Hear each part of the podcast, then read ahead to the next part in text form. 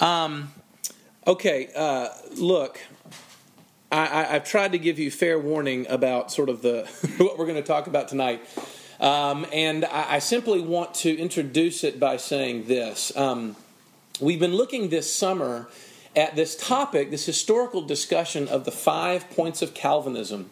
Uh, we said that at the very beginning of the summer, there was this theological discussion that went on about 300, 300 400 some odd years ago concerning these teachings that came out of this guy by the name of John Calvin.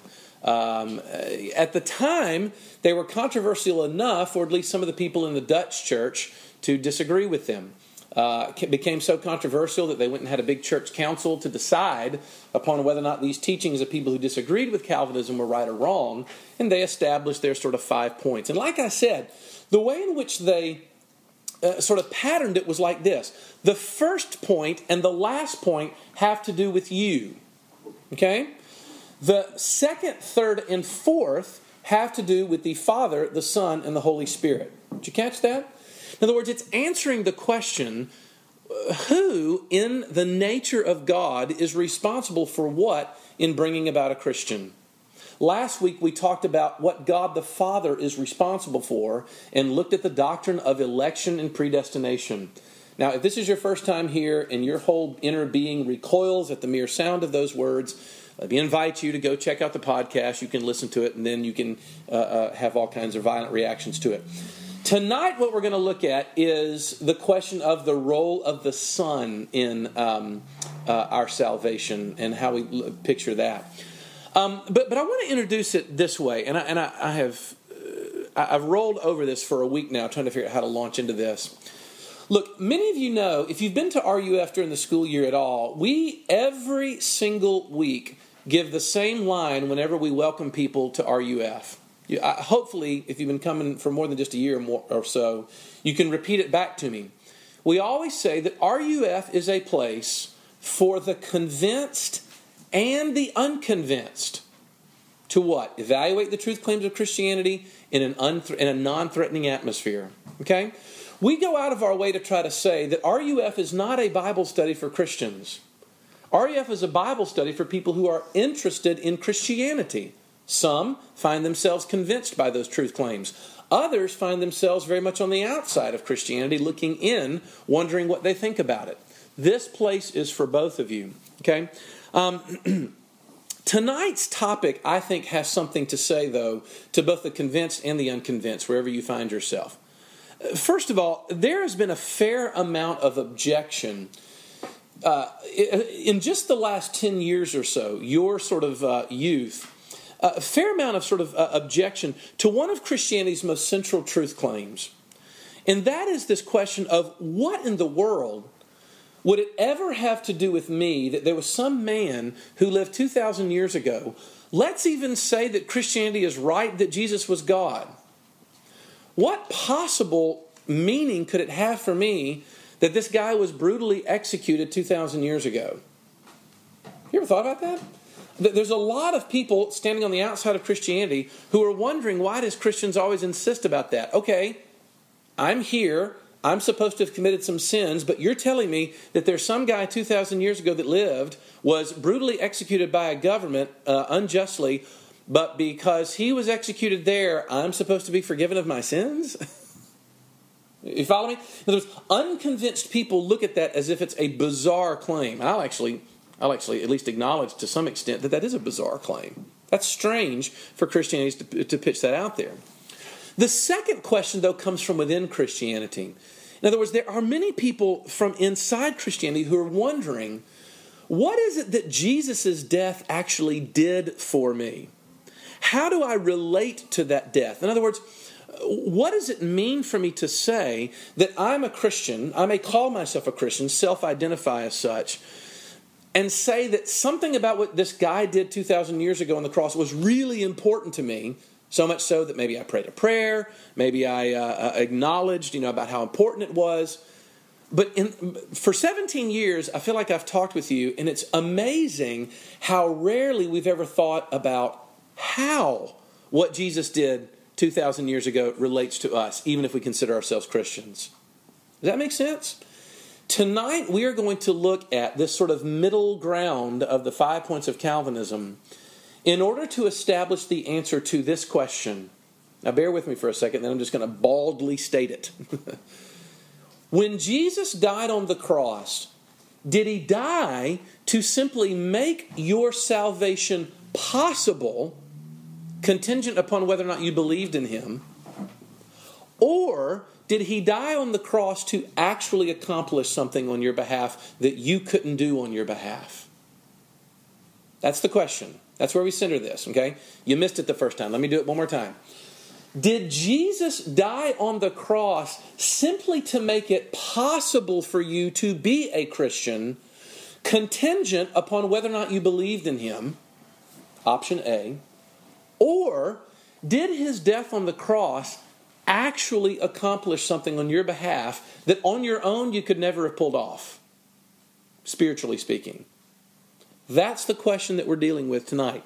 And what I want to try to do here is to answer both the unconvinced questions and the convinced person's questions. The unconvinced, I hope, won't take near as long uh, as the convinced questions. But I do believe, first of all, that we've got to get it in our minds why in the world someone's death 2,000 years ago would have anything to do with me. Okay? And it comes back down, as all of the five points of Calvinism do, to this question of the nature of God. I've tried to every week say that some of these great points always have their connection to something in the nature of God. All right? Um, look, and if there's any sort of foundational principle about God, it is that God is limited by nothing. There is no limit to God. He is, the thought itself can hardly be contained to even say the word God. In his essence, he is infinite. There is no ending to him. And that means that all of his attributes are infinite as well, whether it be his purity, whether it be his holiness, whether it be his knowledge. God is not contained by what we would call finitude or finiteness. He's infinite, infinite. He's not contained. Now, look, the reason why that becomes important for Christians, if you're standing on the outside and not yet convinced of Christianity, is because an offense against an infinite God creates an infinite problem for a finite creature. Let me say that again. An offense, um, uh, sort of a, a, a, a crime um, a, a, a violation of a God who is infinite in his holiness, the slightest mark, the slightest rebellion, the slightest bad motive, because he's an infinite God, is an infinite offense. Because anything less than absolute purity is not absolute anymore. Does that make sense? Even if it's a tiny little mark, the tiny little mark is no longer infinitely perfect. And so when mankind sins against this infinitely perfect God, it has created an infinite problem that you and I, that I've been trying to appeal to you over the last few weeks, are in trouble over. In other words, this infinite problem has separated us from God with a situation that we cannot remedy by our own efforts, if for no other reason the fact that we are finite creatures. The slightest offense against an infinite holy, infinitely holy God is an infinite offense that a finite creature cannot bridge the gap between unless God comes and bridges the gap himself. This is what I've been trying to appeal to you. And last week we talked about the role of God the Father in our salvation, and we talked about the idea of election and predestination as simply saying this is where God intervenes into something that you cannot do. And so, from Christianity's perspective, what you have in the life and the work of Jesus of Nazareth is God Himself showing up to bridge the gap between the infinite and the finite. So that His death, His taking on the punishment for our uh, offenses against God, are taken on by an infinite person in God, the Son. And because they take, take on by an infinite person, the, the, the, the gap is now bridged. So, the reason why it's important that a man 2,000 years ago died on a cross and somehow this release of my sin doesn't make sense unless he's God. And so Jesus' claim to be God is absolutely central to Christianity. And I simply say that because it means that his death has infinite value. Because he is an infinite creature who dies for finite creatures, um, he creates a, a salvation that is of infinite value. Our sins have to be paid for. And in being paid for, they have to be completely paid for against an infinite offense. Does that make sense? Okay. I simply want to say that because I don't want to be presumptuous, either with the crowd that shows up here or with the people that you interact with every single day on campus. That you assume that people understand what it is that Jesus did. Jesus died for my sin. That doesn't cut it much anymore for your generation. You know this, don't you? For your generation, they're looking and hearing those kinds of words, and it just doesn't make sense to them. But we begin in the nature of God. Okay? Um, okay. For those, though, on the inside of Christianity, the questions, in my opinion, are a bit different. Because having asked the question about the reason for Jesus' sacrifice, right, in dealing with the infinite offense, what I then want to follow up is the question well, then what exactly did Jesus do? And we come here to such a, a, a difficult rub, and this is where I'm just going to state it baldly. Last week, I had the audacity to suggest to you that God the Father is the one who initiates, completes, and sort of um, off, well, the, the author and finisher of our faith in our election. And the philosophical problems we tried to look at and sort of look over the deep end into sort of that infinite question. Tonight, I simply want to say that God the Son is on the same page with God the Father. That's all I'm suggesting. And that when Jesus shows up on the earth, the third point of Calvinism basically is trying to establish that Jesus comes to die not for all people in the most general of sense, but for the specific people whom his Father gave him to die for. Does that make sense? Therefore, the way in which the five points of Calvinism refers to it is they call it limited atonement. That's the third point of Calvinism. Remember, it's making a little acronym TULIP. T is total depravity, U is unconditional election, L, limited atonement. Now, let's take those two words, the second one first, before we deal with the first one, because the first one's a little bit problematic. Atonement. What do we mean by atonement? Atonement is nothing more than a covering. It's, it's, it's a way of dealing with an offense. Oftentimes, if you go back to the Old Testament, you'll find God demanding of his covenant people that they offer sacrifices as an atonement for their sin. In other words, once again, we have the life of a creature who has sinned against God, and the life of that sin, uh, the, the, the, um, the life of that person who's committed that sin is, is, um, is forfeit because of that sin. And so God comes along and says, There must be another life in your place. And so He gave them instructions about offering lambs and bulls and birds and things like that to offer what? Atonement. By atonement, we are talking about covering for sin. Now, of course, those Old Testament sacrifices didn't stay where they were, did they? Those sacrifices, it turned out, were pointing to something else that was yet to come. That is an ultimate sacrifice, an ultimate lamb, an ultimate bull sacrifice that would come eventually in the very Son of God. In other words, all those Old Testament sacrifices were all saying, hey, there's something coming in the future that will do this in an ultimate sense. And when Jesus comes along, he offers that very thing. So here's my question back to it. What did Jesus' death do? And when we venture into this, I want to go and refer back to two sort of very old dead guys uh, who worked on this very early on during the Reformation. And they talked about this question what did Jesus' death actually accomplish? Let's first of all deal with an old Dutch theologian. Never mind his name, uh, it's not important for you to remember. This old Dutch theologian said, Look, let's establish this first of all that Jesus' death was powerful, it did something. And we can see throughout the scriptures that his death actually accomplished something. Okay? Let's go back and look at some of those scripture passages real quick to see what the Bible says. Did Jesus do something to make something possible, or did he actually accomplish something? Let's run through these real quick. 2 Corinthians 5.21. God made him who had no sin to be sin for us, so that in him we might become the righteousness of God.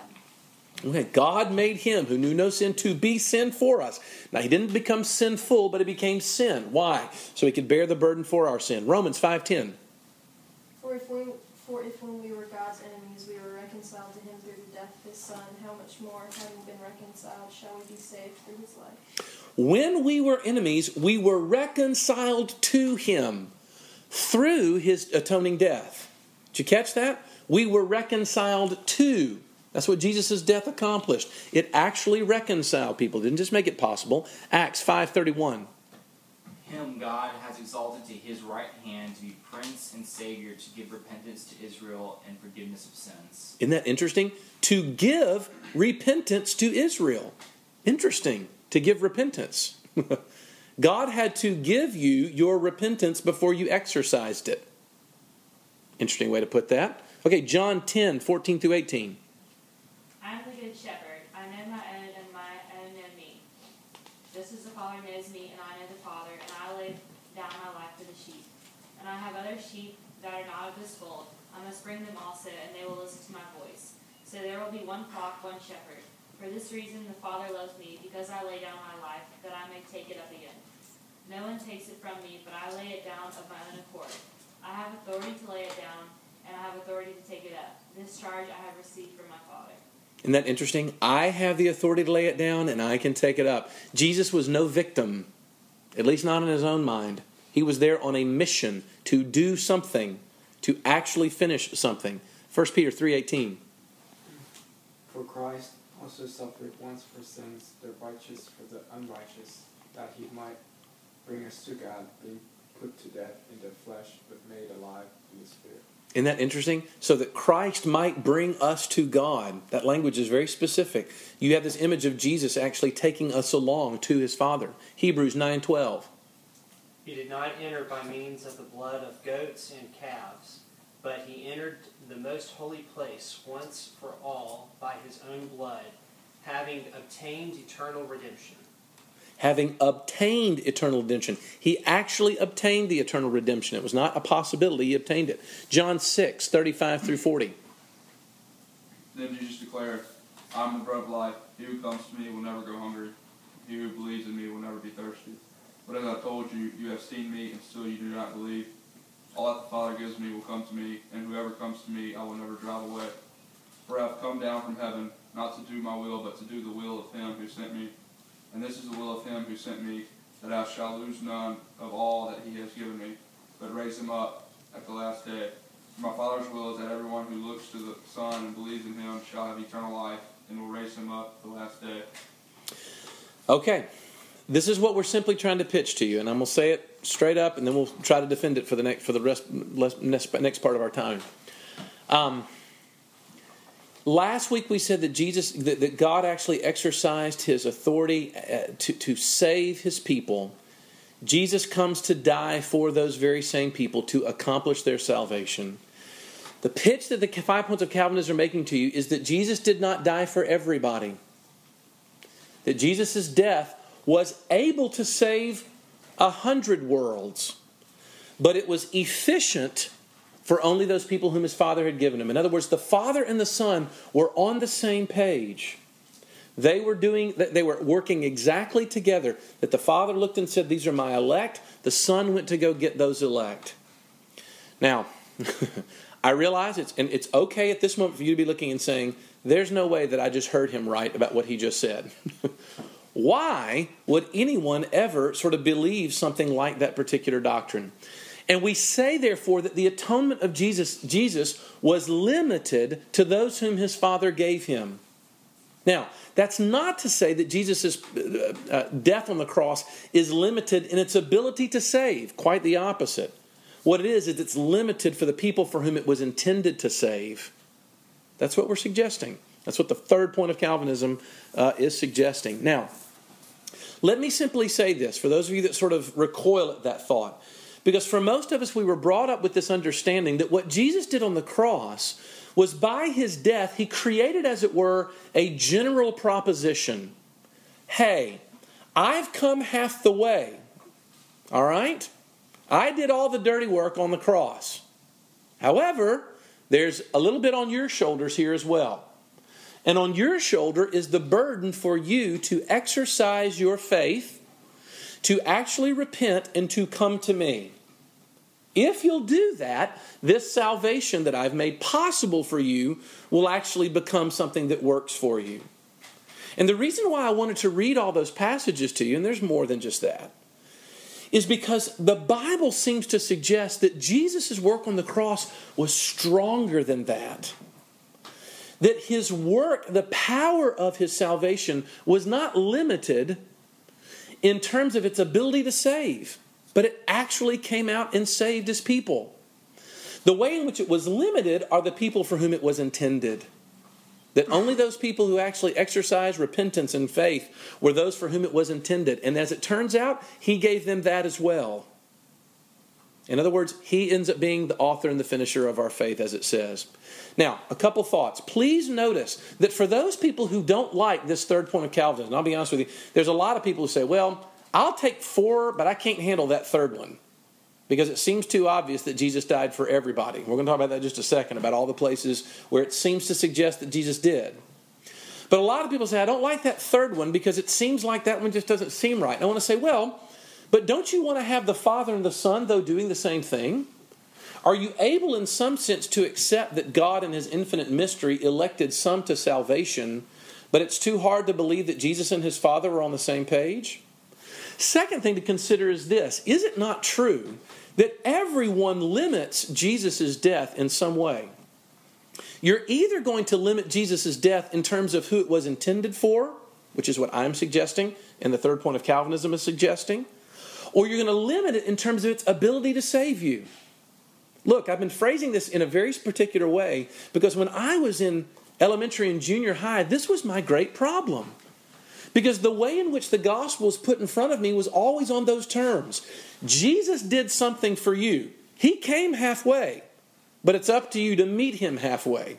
I think I was presented in, I think it was even presented to me in that explicit way. Jesus came halfway, but the rest is up to you. And to be honest with you, it always seemed like that was the catch. I'd be sitting there in the church or on the youth retreat or over my Bible or something, and I would listen to all these people talk about, oh, Jesus did this, Jesus paid it all, all to him I owe. Sin had left a crimson stain, he washed it white as snow.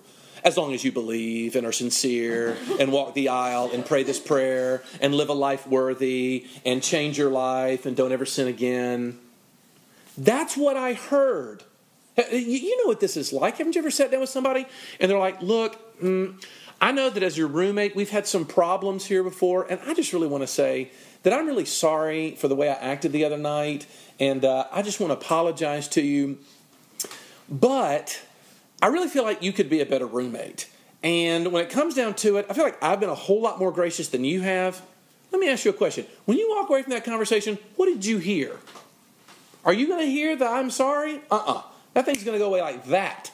What you got was the catch. I'm willing to say I'm sorry as long as you're willing to eat this big pile of, uh, you know, uh, garbage here uh, of. Uh, sorry, you get halfway into something and then you're like, wait a minute. As long as you're willing to sort of take this pill that I'm going to make you swallow of, you know, you were wrong too. Bear with me. Bear with me. um, that's the way I always felt the gospel was presented to me. Lest Jesus did something, but he didn't do it all. The five points of Calvinism, when they were first explained to me, the first time I, I revolted. My insides were like, that's crazy. But you know what? The older that I got, and the more experience that I had with my own rebellion, the more I started realizing, you know what? This may actually be very good news. It may very well be that Jesus did not do something very impotently. He did not stand up there and say, you know what? I've got a gift for you. But that gift can't be for you unless you come up and take it. Because every time on the youth retreat or in the church service that I came up and took it, I was that guy who answered 50 invitations when I was growing up in church. Am I the only one who relates to this? Like where the guy gets up and says, Now, if anyone here wants to be a Christian tonight and you're not sure about your salvation, bow your heads and close your eyes. And I, I, I can't count how many times I was like, well, you know, I better make sure. yeah, if, if, if I died, you know, something now, am I sure? No, I really wouldn't be sure. I think one of the reasons is, because Jesus' salvation was hold, held out to me as contingent. You know what I mean? Contingent means It was, um, it was if then. If you do this, then his salvation is for you. For one of the first times it was presented to me that no, no, no, Jesus paid it all. Jesus paid it all. All to him I owe. Sin had left a crimson stain. He washed it white as snow. He didn't come in to do something to say, Boy, what a fine mess you've made of yourself, Les. He came in to actually do it all. To be honest with you, those who disagree with Calvinism have, in my opinion, a very difficult task. Because there are only a certain there are only a few certain choices. And this is from another old puritan by the name of john owen. John owen was the one who would say this there are only a handful of choices. Either on the one hand jesus died for all the sins of all men. Okay? That's possibility number one. When jesus died he died for everybody's sins for every man secondly he died for all of the sins of only some men or thirdly, he only died for some of the sins of all men. Look, y'all, this is one of those logical syllogisms here that, that maybe baking your noodle for a Wednesday night after your organic quizzes here. Let, us try it one more time, okay? There are only three options. Option number one Jesus died for all the sins of all the people. Number two, he died for all the sins of some of the people. By the way, that's what I'm advocating for is option number two. Or, number three, he died for only some of the sins of all the people. All right? I guess a fourth option could be some of the sins of some of the people, but nobody's arguing for that. So it's the first that we're dealing with, okay?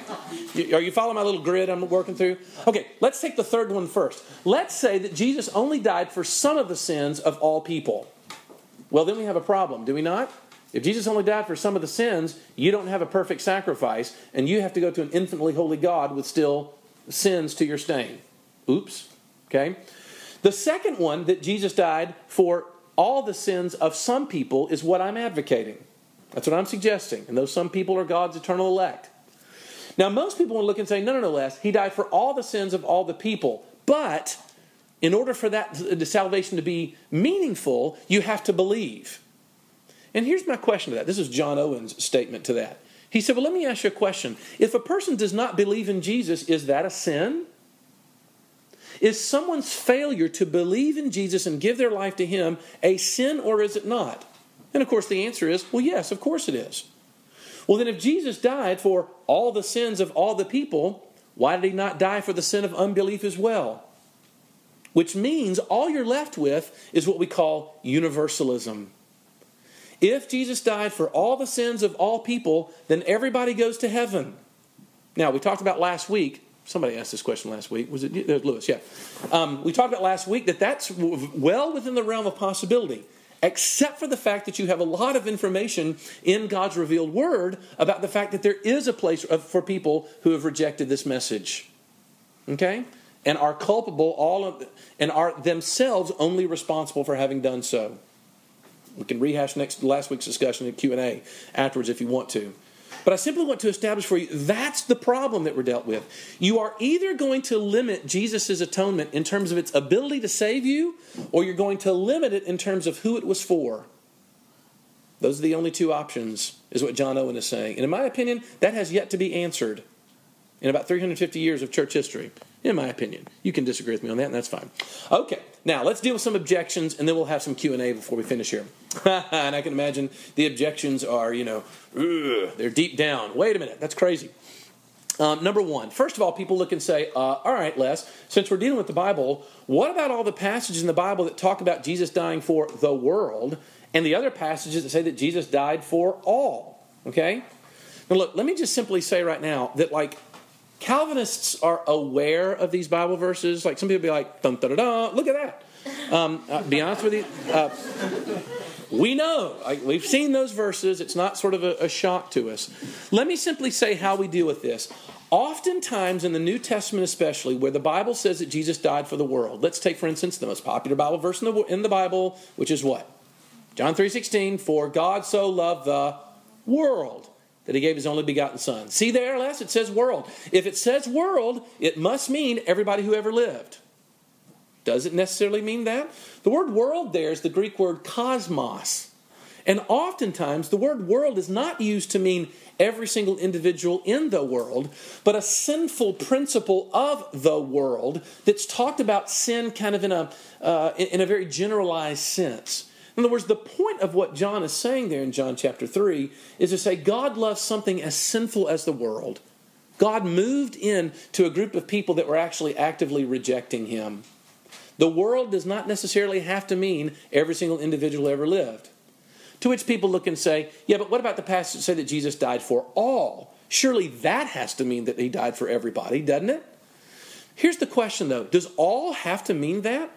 In the passages where people typically talk about the all passages, and they're like Romans 5.18, like we read, uh, 1 Corinthians 15.22, 2 Corinthians 5.14, Timothy 2, Titus chapter 2, Hebrews chapter 2, 2 Peter chapter 3, where it looks and says, for all, uh, where Jesus' death was for all.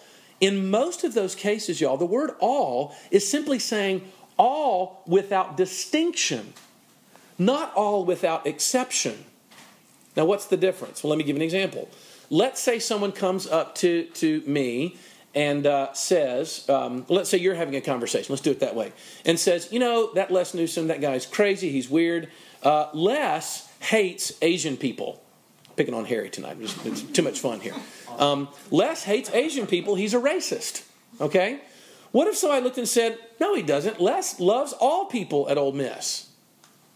Now, in context, what did that person mean by saying that my love was for all people at Ole Miss? It does not mean all, every single individual, which may or may not be the case. What it means is all without paying attention to their race. Does that make sense? Look, in first century Christianity, there was a huge racial divide. You know this, don't you? Racism was a huge issue in the New Testament. And the racial issue was between ethnically Jewish people and those that were not, that the Jewish people called Gentiles. We've been doing racism for a long time, okay? Trust us. And so the Bible over and over again has to deal with this racism there by saying, look, Jesus did not just come to die for Jewish people. This is not just a, mes- a message for you religious people, it's also, also for those outside. Jesus died for all. If you go back and look at all those places where the word all is used, the Calvinist looks and believes that it's being used as um, all without distinction, not all without exception. Um, last question here. There are some people look and say, and we got this question last week. Who asked us about can we say that God loves uh, uh, everybody? Can I say that God loves everybody? Look, y'all. What's interesting is the Calvinist believes that there are four different ways the Bible talks about God's love. There is the love of God for the rest of the members of the Trinity right? God loves the Son. God loves the Spirit. The Spirit loves the Son and the Father. The Son, the Son loves the Father and the Spirit. There's an intertrinitarian love of God. That's number one. Number two, there's, there's love that God has for the incarnate Christ. God loves his son. The Father loves the Son uh, above all else. All those, th- there's beautiful love there. Thirdly, God has a general love for the world. This is what I was trying to say last week. That there's a sense in which he loves his creation, like Psalm 145. He, he uh, brings kindness to them. He causes rain to fall on the just and the unjust. But the Calvinist says that there's a fourth particular kind of love that God specifically has for his own people. It's a special love, it's a marital love, it's a saving love, it's a gracious love. And so, therefore, his determination is to save those people. So, in some ways, the Calvinist does not limit God's love. The person who disagrees with the Calvinist limits it because he says that that fourth love does not exist right? That that love is only in the most general of senses based upon whether or not someone responds to them. Okay, I'm done and we're ready for questions, but can I simply say this? I know that the philosophical questions from last week will still hang in the air for you, and that's okay. We can ask those again. But I simply want you to entertain for just a moment what if what if the spiritual movements that have been happening in me up until this time, and when I talk about spiritual movements, I'm talking about all kinds of things. How about parents who raised you in the nurture and admonition of the Lord? How about the youth retreat that you got invited on that you walked away from saying, I got to think about that? How about that church service where that sermon, while it was being preached, you sat there and thought to yourself, man, I got to think about this? How about the fact that you thought to yourself, you know what? I don't want to get up and go to a Bible study on Wednesday night in the middle of the summer, but I'm going to go do it anyway because I know that I need to hear from God's Word. What if those spiritual motions are God's working in you. And God's working contrary to what you would do to what you would do if he wasn't working in you, which is to run away. Maybe the fact that you even showed up tonight to come for a Bible study is God working to let you know that Jesus did not offer you an impotent salvation, lacking in the power to save, yes, even you, no matter where you find yourself this week. Look, I don't know about you, but the longer that I live, the more overwhelmed I am with the junk that I realize that's in my own heart towards God. And I can't work out the philosophical questions about how God can still hold people responsible for something that they were not, they were not able to control in their being born in a certain way. But I will say this I am infinitely encouraged by the thought that when I see the machinery of salvation moving in my own life, that means that God has not forgotten me. It absolutely has to mean that. And I can respond to that, and I can dive into it, and I can race after it with a reckless abandon. Because I know that He's at work and not me. The gun is the, the sword of Damocles is not hanging over my head. It hung over Jesus' head. And it fell, by the way. And he died for it and having done so, has won for me something that's not a contingent salvation, but an absolute salvation that actually brings me to God. And it'll bring us safe home, which we'll talk about next week. Next week, we'll talk about assurance. Okay, we will stop there.